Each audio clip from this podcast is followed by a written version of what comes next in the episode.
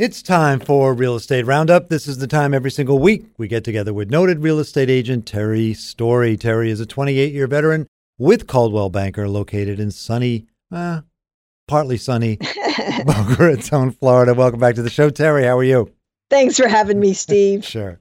So home prices keep climbing, but sales are not keeping pace because why? There's no there's no inventory. you keep telling us that. Inventory, that nasty little word, and it is so true, Steve. We keep saying low levels of inventory, low levels of inventory.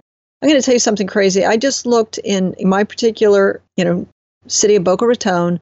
Just wanted to see what you could find under 300,000 in a single family home. Mhm. One. One. That's it. One. I'm not kidding. I'm Oh not even exaggerating. Wow. And then I went to some neighboring cities staying east, and there was like two others. So when I say shortage of inventory, I really mean it. And it really is most prevalent in the lower price range. yeah. So the problem we're having is there's no inventory for first time home buyers to purchase. Mm. We're down like 17%, a really high number. They're still building huge amounts of rentals in our local area. I mean, downtown Boca Raton, they're putting up these kind of skyscrapery type buildings. Almost all of them are rentals. And I guess that's the reason why. But I don't understand why builders aren't taking advantage of this opportunity and, and putting up shanties or whatever they can put up there. What's going on? Well, it goes to there's no land, Yeah. and you know the cost of land is expensive. So you know a Mhm. builder has to look. Well, if it's going to cost me X amount of dollars to purchase this property, where's that number? You know, Yeah. what price point do I need to sell the unit, units, homes Gotcha. to make a reasonable profit? So Wow. that's what we're seeing.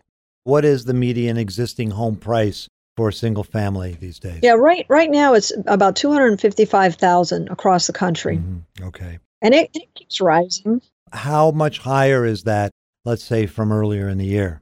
Well, we're looking at, say, the first quarter, it's up 10%, Mhm. and it That's represents a 6% rise from the second quarter of last year. Wow. So it's a steady climb. I was looking at some other statistics, and if you look at appreciation, the forecasts are 4% next year, and then it'll start to taper down a little bit 3%, 3%, 3%, maybe Mhm. 2%. Okay. So we have, you know, many years ahead of us of appreciation outside of, you know, some extraordinary economic influences. We're going to continue to see growth.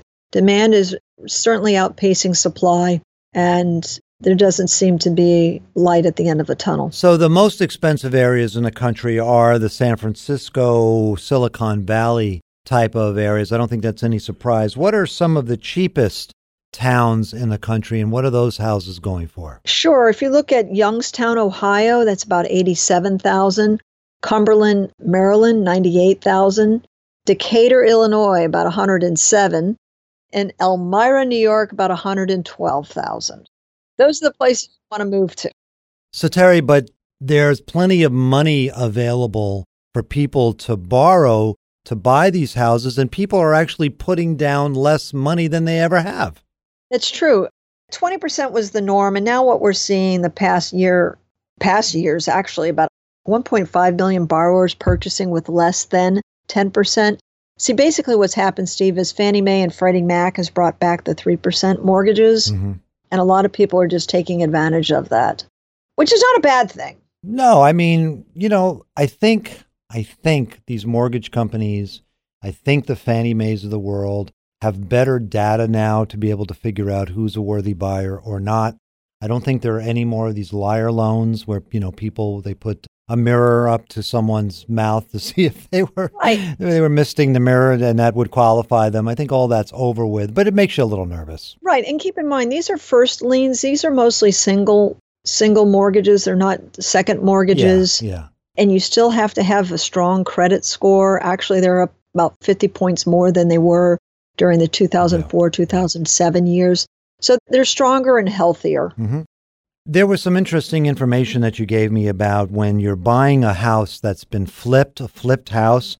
There's some questions you should ask. I think this is incredibly important because it's kind of like when you have a rental car, you know, that you don't really take care of it as good as you take care of your owned car. Right. And I think it may be the same for a flipped house. So, what are some of the questions you should ask? Well, the absolute first question is who is the seller? Is it an individual or is it an LLC? Well, you say, well, why is that so important?